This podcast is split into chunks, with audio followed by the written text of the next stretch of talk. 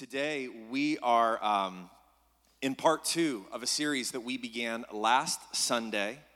We're calling this series Increase. And at the beginning of this year, we kind of launched a vision for 2021. Three words. If you've been with us very long at all, you know these three words. They define who we are and they define uh, prophetically where we are going in Christ intimacy, identity, increase. We've talked a lot about intimacy, that everything we are and everything that we do should flow out of intimacy with the Father. Amen? Jesus spent time. You can see multiple examples throughout the Gospels of it saying Jesus woke up very early in the morning to go out into the wilderness and to pray, to spend time with his Father. This was the rhythm that Jesus lived in intimacy. He had to be alone with his Father, and everything else flowed out of that place. And that's where we need to live. Our life source is intimacy. And through intimacy, then we step into identity. Because through intimacy, He speaks to us. He reveals truth to our hearts, who He is and who we are in Him. That we are sons and daughters that we have been sanctified and made holy, empowered by His Holy Spirit. The word says we are seated in heavenly places, co heirs with Christ in the kingdom right now. We lack nothing. And out of identity, then we step into and we live in increase, in transformation. And not just material increase, but an increase of peace, an increase of joy an increase of love, an increase in, in our capacity to be able to do the far out things that God has called us to do. If what you feel like you're being called into is blowing your mind, that it's impossible for you, you're in a good place because it's probably God. And that's where we're focusing on here for the next few weeks increase. We looked last week at Romans. Romans chapter 12 is going to kind of be the foundational scripture passage for this series. And last week we just focused in on verses 1 and 2. I want to read verse 2 today, it's on the screens. Do not conform to this world, but be transformed by the renewing of your mind, so that you may prove what the will of God is, that which is good and acceptable and perfect.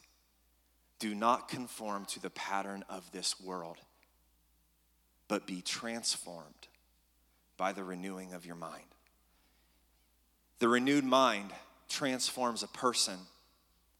A transformed person transforms a family. And a transformed family transforms a city. That's the progression of transformation through the renewed mind. When your mind is renewed, see, the moment you step into a relationship with Jesus, the Word of God says you now possess the mind of Christ. And your renewed mind then transforms who you are. Everything about you is transformed. The old is gone, the new has come. You're a brand new person. You think differently, you see differently, you act differently, you speak differently. Everything is different because who you are, who you were, is dead. There's not a whole lot a dead person can do and who you are in Christ is now fully alive and set free. And you live and move and have your being in that identity. And you are transformed. And when you become transformed, the, the, the areas you step into, then you bring that transformation into your homes, into your workplaces, into Lifeway Church. And your transformation then causes the transformation of the whole and the transformation of the family or the church family then transforms a neighborhood, transforms a community, transforms a city, which transforms a county, which transforms, you get the picture. It's a ripple effect of transformation when people are stepping into and walking in their identity as sons and daughters. So, this is what we're going after in this series. The transformed mind transforms you, you transform your family, your transformed family transforms a city. Because we believe in the transformation of our cities. It's why we're here for such a time as this. to see revival, to see the love of Jesus impact every arena of our culture. Everything. Everything begins with a thought. What I eat, what you wear. Do you realize that what you are wearing right now, you're wearing that because you thought about what clothes to put on your body this morning? Some of you should have thought a little harder, but that's okay. I'm kidding. Where you go, what you look at. I was going to put in here that, you know, everything begins with a thought, what you say, but how many of you, you, you kind of speak sometimes before you think? And so I don't know if that really applies. I know I'm I'm in that category sometimes. I speak before I think. My brain is trying to catch up with my words and it just doesn't get there. Us guys, that happens, yeah. If I have the mind of Christ, I have the capacity, listen to this. If I have the mind of Christ, the word says we have the mind of Christ. That means that through the Holy Spirit, I have the capacity to think like Jesus did. That's bold, but you do. You have been equipped with the mind of Christ, so you have, through the power of the Holy Spirit, the ability to think just like Jesus did. You know the mind of Christ. And then, if you think like Jesus did, then everything then translates into what you do. Because if everything begins with a thought, every action begins with a thought, then when I think like Jesus, I act like Jesus. I do the things that Jesus did. I walk like he walked. I talk like he talked. Because I possess the mind of Christ, my mind has been renewed. The renewed mind ushers in the will of God. Troy, go back to that verse 2 there. This is so profound. Okay, so do not be conformed to this world, but be transformed by the renewing of your mind. Why do we need our minds to be renewed? So that you can prove what the will of God is. When you live from a renewed mind, you can then step into the will of God. You can prove through your words, through your actions, through your lifestyle, you prove the will of God. What is the will of God? Jesus said, Your kingdom come, your will be done on earth as it is in heaven. On earth as it is in heaven is the will of God. If it's not in heaven, I don't want it to be here. We have been transformed to bring heaven to earth. You can bring heaven to earth because the kingdom of heaven lives within you. Do you believe that? The kingdom of heaven lives within you. So every place you go, you bring heaven, you bring the kingdom, you bring transformation because you have been transformed. It has to start individually before you can take it anywhere. You can't give people what you don't already possess. You can try and try and try all of you want, but eventually you're going through striving, you're going to become burned out. That's what happens.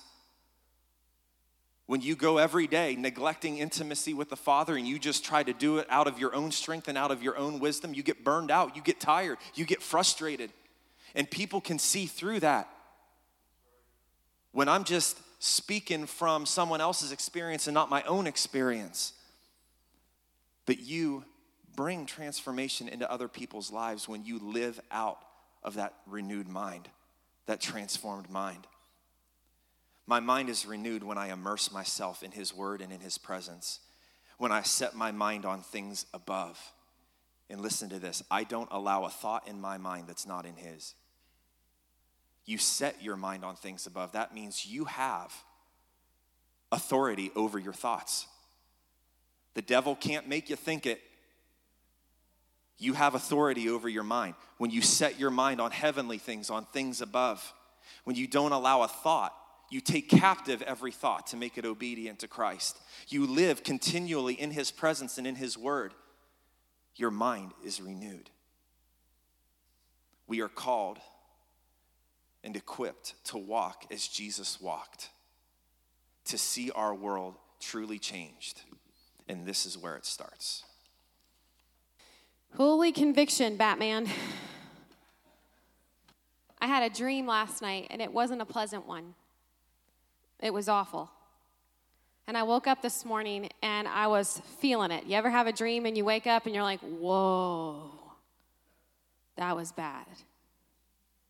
And it took me a little bit and then a little bit more. And then I called Travis because he was already here and I was like, hey, I need you to pray for me because I know what God is doing and I know what the enemy is trying to do to me today.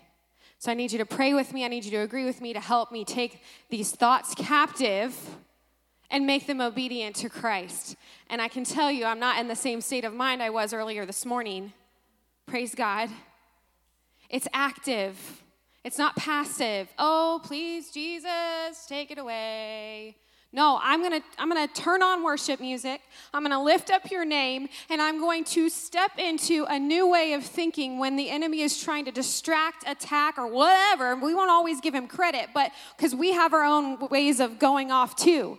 But aligning our hearts and our minds with Jesus. And what does Jesus say? Bob, follow me. Victoria, follow me. Rachel, follow me. Paul said, Follow me as I follow Christ. So, who are we following? Jesus. Amen? And I don't know if you've watched The Chosen.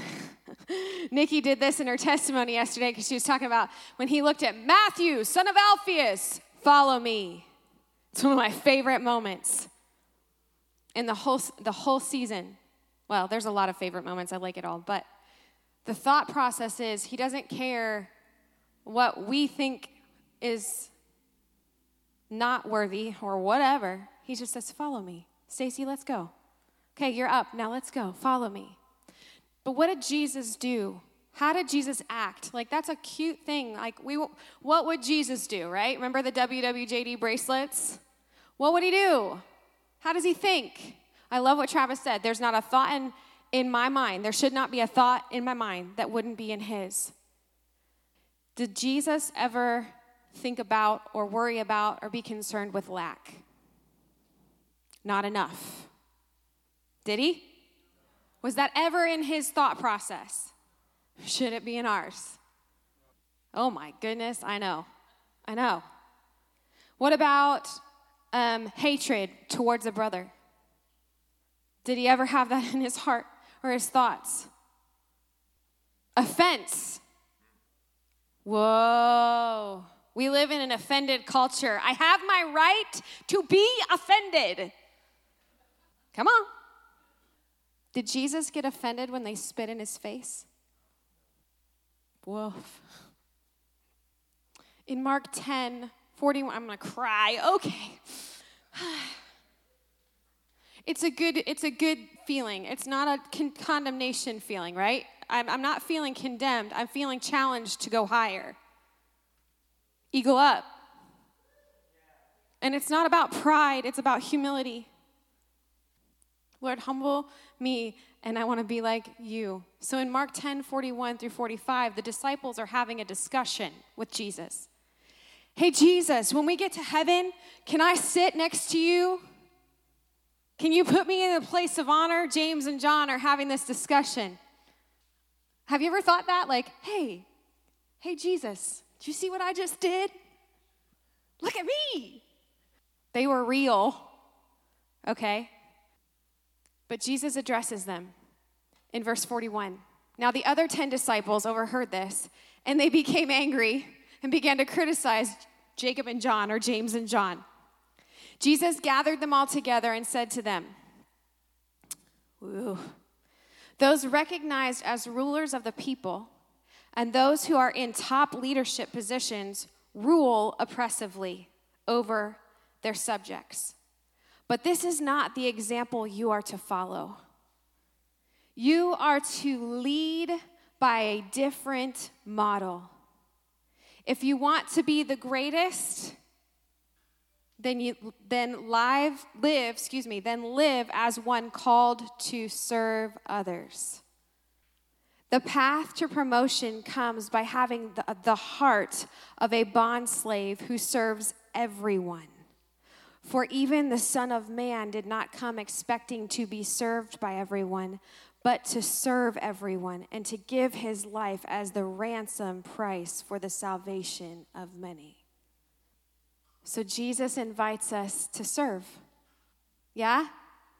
He's like, I don't want you to rule like the leaders of the land who rule over and, and, and dominate over, over the people. I want you to rule in my love. I want you to rule in my humility. I want you to serve one another because when we serve, we act like Jesus. Amen? So we're saints, we're holy, we're righteous, but we are servants too. Isn't that cool? Serving one another, loving one another is the way. I love this quote Jesus served with the heart of a king, but ruled with the heart of a servant. This is the essential combination that must be embraced by those longing to shape the course of history. You are king over the powers of darkness because of the King of Kings living inside of you, but you are a servant to your brother and sister. Amen? I like that. And remember who your enemy is. It's not the person sitting across the aisle, politically or in church. Come on, somebody. Woo! Jesus set the standard, and he is our example. And man, is it hard sometimes. Can you agree? But I love it because the disciples we're like, hey, Jesus, how do we do this? Serve. Serve. Amen? All right, I'm done. I, I feel like y'all are like, oh dear. Go to Romans chapter 12. It's going to be on the screen, so you can read it there as well. But um, when we live from a renewed mind or a transformed mind, we can live out a transformation lifestyle. Why is that important when it comes to serving? Well, because for most of us, myself including, included, uh, serving is counterintuitive. How often do we want to sacrifice our time and our energy and our resources and our giftings does that come naturally outside of the mind of Christ? Does that come naturally outside of a relationship with Jesus? No. That is why we have to live from the renewed mind. Because when the thoughts that are in our head are the thoughts that are in his head, then we see people differently. We look at them differently. We want to give everything that we are and everything that we have to see the kingdom increase, no matter the cost no matter what it costs me. I will sacrifice because now I'm looking through the eyes of Jesus. I'm thinking through the mind of Christ. And Paul said, right? Um, in verse 1 in Romans 12, he said, In view of God's mercy, I offer my body as a living sacrifice. I live as a sacrifice to love people, to do anything I can to demonstrate the love and the compassion and the power of Jesus. And that's why Paul began Romans 12 with those two verses, because then everything flows from the renewed mind. The fruit of the Spirit love, joy, peace, patience, kindness, goodness, faithfulness, gentleness, self control, and the gifts of the Spirit. They're of the Spirit, not of the flesh. I can't manufacture the fruit of the Spirit apart from Jesus. And I can't operate in the gifts of the Spirit apart from the Spirit. And it all begins from my mind, from the renewed mind, from the mind of Christ. So let's go a little further now into Romans chapter 12. We're going to start in verse 3. I'm reading out of the Passion Translation. This is Paul speaking here to the Christians in Rome. God has given me grace to speak a warning about pride. I feel like Paul is thinking here, get it out when it comes to pride. Get it out. Run away from it. I would ask each of you to be emptied of self promotion and not create a false image of your importance. oh, man, Paul, he's just, he's that motivational guy, you know, he just, so he is straight to the point. Like, listen, you think you're all that in a bag of chips? I got a reality check for you. You are nothing in love. I would ask each of you to be emptied of self promotion and not create a false image of your importance. Instead, But, but see, here's the thing though. When Paul says that, he's not saying you should think of yourselves from a belittling perspective. Like you're nothing, you're insignificant, you're not worth very much. That's not at all what Paul's saying. Go on in this verse. Instead, honestly assess your worth by using your God given faith as the standard of measurement, and then you will see your true value with an appropriate self esteem. It comes out of faith. See, the key to an honest and accurate evaluation of ourselves is knowing the, bel- the basis of our self worth. What's the basis of my self worth? My identity in Christ. It's everything. So, Paul's not saying you're insignificant, you're powerless, you're weak, you're ineffective. He's saying, no, get pride out of your mind, and through faith, from your identity in Christ, evaluate your self worth. Who are you in Christ? Through faith, I am a son of God. I am forgiven, redeemed, sanctified, and empowered. Is that who you are in Christ? Yes, it is. You are sons and daughters of the King. You are wildly loved, as Leslie said yesterday. Now, yes, apart from Him, I am nothing. In him, I can do all things. Is that what your Bible says? It's what mine says. I can do all things through Christ who strengthens me. Apart from Christ, I am nothing. In him, I can do all things. Pastor Steven Furtick, he says, I think God is telling us we need to unlearn our limitations. You need to unlearn your limitations because the word says you can do all things in Christ not of your own strength and wisdom, and not for your own glory, for His. But there is nothing you cannot do that He has called you to do or He has promised you to do. All things. Understanding and walking in my identity in Christ does not promote pride. Sometimes it can be easy to become offended when we see someone truly walking in their identity as Christ because it's convicting when you see someone walking in true freedom and joy and peace, living out their calling to the fullest potential, you're like, well, you know, deep down, you never admit it, but you're like, wow, why ain't I doing that? Why can't? And we become jealous. We become full of pride and frustration. Understanding my identity in Christ, for me, it does not promote pride, it promotes humility and gratitude.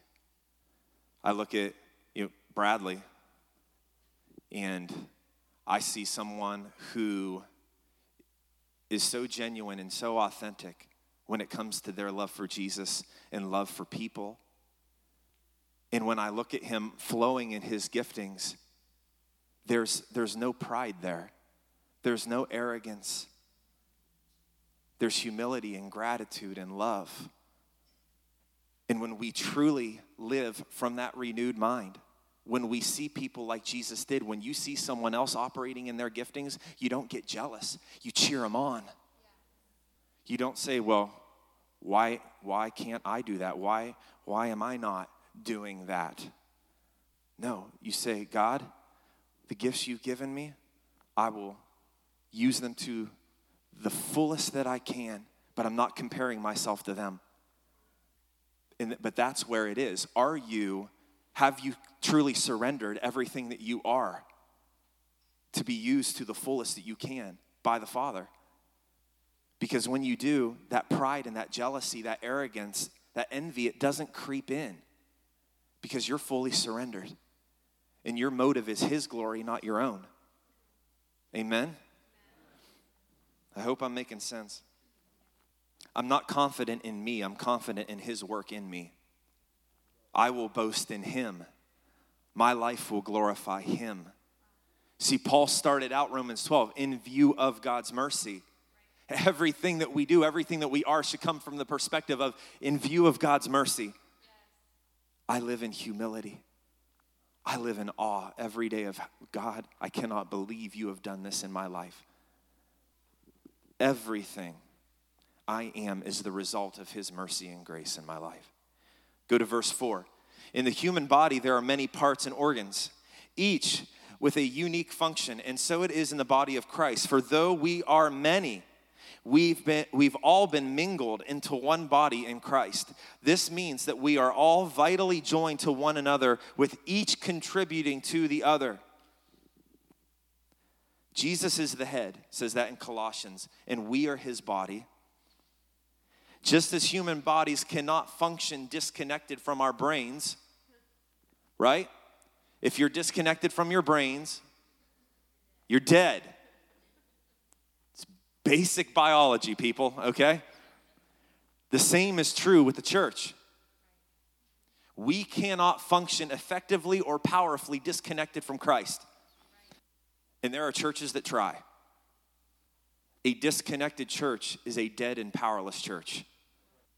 And when I look around at Lifeway and many others in our community, I see the very opposite of that. I see churches that are alive and moving in power and moving in their identity, who they are, as a radiant bride of Christ. We cannot become disconnected from Jesus, from his heart for the church. It's his church, remember? We're building Christ's church, not our church. We are part of his body. We are all members of one body, and just we just read there have been vitally joined to one another, with each contributing to the other. Kate, did you catch that last line there? Each contributing to the other. So not only does your role contribute to the overall mission, you're important. What you have been created and called to do is vital. But not only do you contribute to the overall mission of the church, but your role contributes to somebody else fulfilling theirs. That's what it just said. Vitally joined together with each contributing to the others. You're important to the person sitting beside you in the seat. What you do can open the door for them to do what they've been called to do because we contribute one to another. Think of it this way How effective would your hands be without feet and legs? What could, would you be limited? Like, your hands are awesome. I'm so thankful for hands. Just think of everything that you do because you have hands. It's great. But how much of what your hands can do is because you have feet and legs to get you there. Right? It's just like that with the body. You may think that what you have been called and created and equipped to do is completely insignificant, but there may be somebody else sitting right beside you that can fulfill their role if you would step into yours. There is not an unimportant role in the body. Jesus created you with giftings and they're not optional, they're beautiful. And they're needed in the church. Every person playing their part. Every person has a vital role. It says you're either helping or hurting because if you're not doing what you've been created to do, you're hindering the effectiveness and the impact of the church. Now, that's bold, but it comes out of love because Jesus doesn't do anything by accident. You weren't created by accident, and the gifts that you have are not accidental. He wants them to be used and to operate to advance His kingdom, to grow His church. So if you've been given gifts and you're not using them, you're actually hindering the impact of the church, the impact of the church in our community. And that's not to guilt you into doing anything. That's to say, listen, you are vital. You are important, and we need all hands on deck. My hands need my feet and my legs. Otherwise, I can't do a whole lot with my hands, not near as much as I can do with my feet and my legs. It's the same in the body of Christ. I cannot do it alone, and my role is not more important than yours. Just because Leslie and I are the pastors, doesn't mean that what we do for Lifeway, in Lifeway, is any more or less important than what you are called to do. It takes all of us. Every one of us are important. Lifeway can't do it alone either. Lifeway Church is not going to save Tuscarawas County. Lifeway Church isn't going to save New Philadelphia. It's all of us working together in unity, right? Let's uh, close out. We're going to go through verse 8 here. God's marvelous grace imparts to each one of us, doesn't say most, to each one, varying gifts. So if God has given you the grace gift of prophecy, what is prophecy, by the way? Prophecy is simply speaking God's words to strengthen, encourage, and comfort. That's what it says in 1 Corinthians 14. New Testament prophecy, very different than Old Testament prophecy. And the gift of prophecy is used to speak the language of God, the words of God, to comfort, strengthen, and encourage. If you've been given the grace gift of prophecy, activate your gift by using the proportion of faith you have to prophesy. If you have the grace gift of serving, then thrive in serving others well. If you have the grace gift of teaching, then be actively teaching and training others. If you have the grace gift of encouragement, the Greek word for encouragement here, it means to be alongside someone, to comfort, encourage, console, strengthen, exhort, and stir up in faith. Use that gift often to encourage others if you have the grace gift of giving to meet the needs of others, then may you prosper in your generosity without any fanfare. If you have the gift of leadership, be passionate about your leadership. And if you have the gift of showing compassion, then flourish in your cheerful display of compassion. Every believer has been equipped with gifts of grace and empowered by the Holy Spirit to use these gifts to help build up the church. However, one's primary gift does not mean that he or she cannot exercise other gifts. Okay? So maybe you have the gift of leadership. It doesn't mean that all you can do is leadership and not clean the toilets. It doesn't mean you function in compassion but not generosity. And by the way, this list is not exhaustive. There are many other gifts that God has given to help build his church, and they're all important, and they all need to be used. Again, you are valuable. You are vital to Lifeway. You are vital to the kingdom. Here's a side note be thankful, not jealous, for people whose gifts are completely different than yours. Be thankful, not jealous, for people whose gifts are completely different than yours. Let their strengths balance your weaknesses, and vice versa. Let their strengths balance your weaknesses. Competition and jealousy will severely limit kingdom impact. We got to get competition and jealousy and pride out of these doors. Stop working against each other and start working for each other. Use whatever gifts you have been given wholeheartedly and serve out of joy, whatever it is you're doing. Whatever it is. It doesn't matter if you're ever seen or not. It doesn't matter if you're ever heard or not. It's for His glory. So work wholeheartedly, whatever your role is, as though you're working for God, not for man. That's what the word says.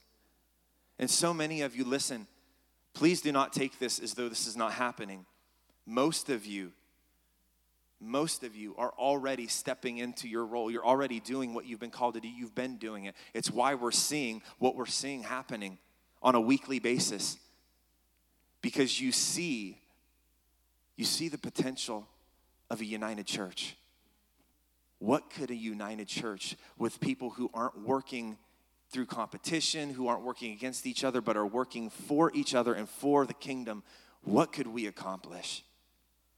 What could be accomplished? Amazing. I want you to know, too, this is not a reactionary message to anything. We actually wrote this two weeks ago. Cool, huh? So if you think we're talking about you, that's not us, that's Holy Spirit. Yay. Right? Holy Spirit is convicting me on so many things. Like, it's so good. And His conviction is gentle and kind and merciful, and it's good. And it's so good to stay in a place where we can literally receive that and grow. And I believe that we are seeing unity, we're seeing the church flourish. So, this isn't, like he said, this isn't because we're not seeing it. This is a such a good reminder. I need this reminder. I am here to serve for the honor of my king. Right? In 1 Peter 4 8 through 10, it says, Most important of all, continue to show deep love for each other. How do we serve? Well, I've got that gift. I'll do it out of love. Out of love. Everything we do has to be done out of love for one another and love for Jesus. Everything. Most important of all, continue to show deep love for each other. For love covers a multitude of sins.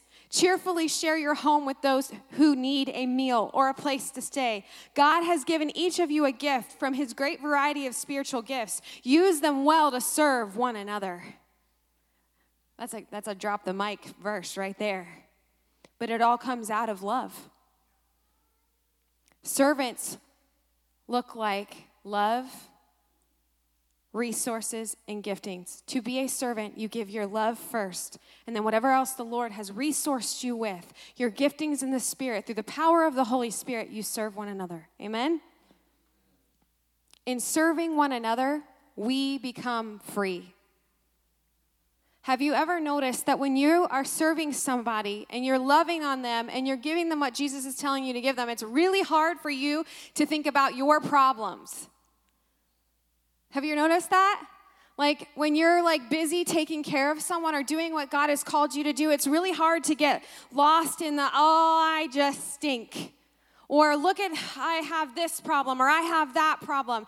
We get we can be so self-centered and self-focused, but when we begin to turn and see other people and love other people like Jesus, we lose that self-focus and it becomes the other focused and we become more and more like our savior. Amen. So, if you're getting frustrated about being trapped in depression or trapped in anxiety or trapped in whatever it is, serve somebody. I'm telling you, it will set you free. Because you're thinking about the kingdom and you're thinking about the love of Jesus impacting that person's life, and boom, self centeredness just goes. Pride goes. It's cool. It's the upside down kingdom of heaven. In Acts 2, we see the Holy Spirit fall on the believers. He said it. Holy Spirit fire is what produces the fruit of joy, peace, patience, kindness, goodness, faithfulness, and gentleness in me. I need you, Holy Spirit. Help me because I'm angry right now and I want to react and I want to yell at that person, but you love them and I'm going to love them too. Not going to lie, had that conversation with the Holy Spirit this week. Where I'm weak, He is strong. Come on. Stop trying to do it on your own. Holy Spirit fire, love of Jesus, overflow me. And when the Holy Spirit fire came on the day of Pentecost, they were all in one accord. God is pouring out his fire on this valley. We are seeing revival break out. We got more news for you. We're going to share with you in the near future of what God is doing in the coming days. But I am telling you, we are stepping into a season. We are in a season of revival. We are in a season of transformation. We are in a season where we are connected to our brothers and sisters in Christ in such a crazy cool way that we're not in competition with one another. We are in cheering each other on position. Let's go, Legacy. Let's go, Methodist Church. Let's go. Judge, mayor, businesses. We're cheering each other on. And this is what happened in Acts 2. A deep sense of awe, verse 43, came over them all. And the apostles performed many miracles, signs, and wonders. And all the believers met together in one place and shared everything they had. They sold their property and possessions and shared the money with those in need. They worshiped together at the temple each day, met in homes for, their, for the Lord's Supper, and shared their meals with great joy and generosity. I think there's eating three times in just that one part. All the while praising God and enjoying the goodwill of all people. And each day the Lord added to their fellowship those who were being saved. Yes, Lord, do it again. every day. They came together like this in the temple and they worshiped together. They met together daily in their homes. They prayed together. They broke bread together. They did life together. They forgave each other. Yeah? Because there's Jesus, he, he, they said, teach us how to pray. And at the, at the end, he said, don't forget to forgive and let it be an overflow of forgiveness constantly. Forgive, forgive, forgive, because you have been forgiven. And if you want to be forgiven by your Father in heaven, you have to give forgiveness to your brother and sister. Holy cow, so good. It all ties together. This morning, I was doing my devotions and I read this Burn with passion no matter what, but maintain humility. This is May 2nd's devotional. Maintain humility, being the servant of all. Whew. The momentum gained through the generations working together creates a spiritual wealth that truly makes nothing impossible for those who believe. When we add the supernatural power of the resurrected Christ to a people unified to his purpose and one another, nothing they purpose to do will be impossible for them. And this is a word over you I will fight for your family, says the Lord. The enemy has set his sights on bringing division because he knows that my power pours out in unity. But do not be afraid. Know that you fight against principalities, not one another. Come on. Jesus, this is your church. We are your church. We are your body. And right now, we know that the enemy wants to divide and conquer. He wants to separate us. He wants us to cause us to not love one another, love each other like you love us. He wants to cause a disunity, a disharmony, because he knows that when we stand together, we soar in the kingdom. That when we move together as one body, that when we when we love each other, when we forgive each other, when we are active, nothing can stop what you have planned. So, Father, we as your body surrender and say, Lord, we want to do what you've called us, ordained us, created us, and anointed us to do today in this valley in the coming years, God. We want to move in unity and fire. We want to move in love. God, we want to move with a heart of compassion. And we want to walk in your righteousness. Jesus, we want to follow hard after you. Guide us, lead us, continue to unify us, continue to cover us in your love because of your blood. My power pours out of unity. Amen, church. Will you stand? Oh, yeah.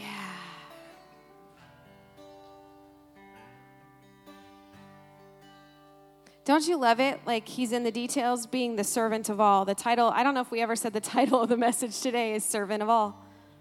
Jesus came to be the servant of all. They thought that he was coming as a king to lord over, and he is our king, but our king came as a servant. Amen?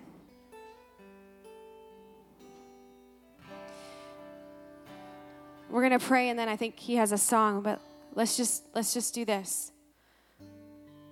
Father, you can repeat me. Father, I release my agenda. I release control. I surrender to your plans, to your heart, let your love flow out of my mouth, into my mind, into my heart, into everything that I do with my hands. Wherever I go, let your love pour out.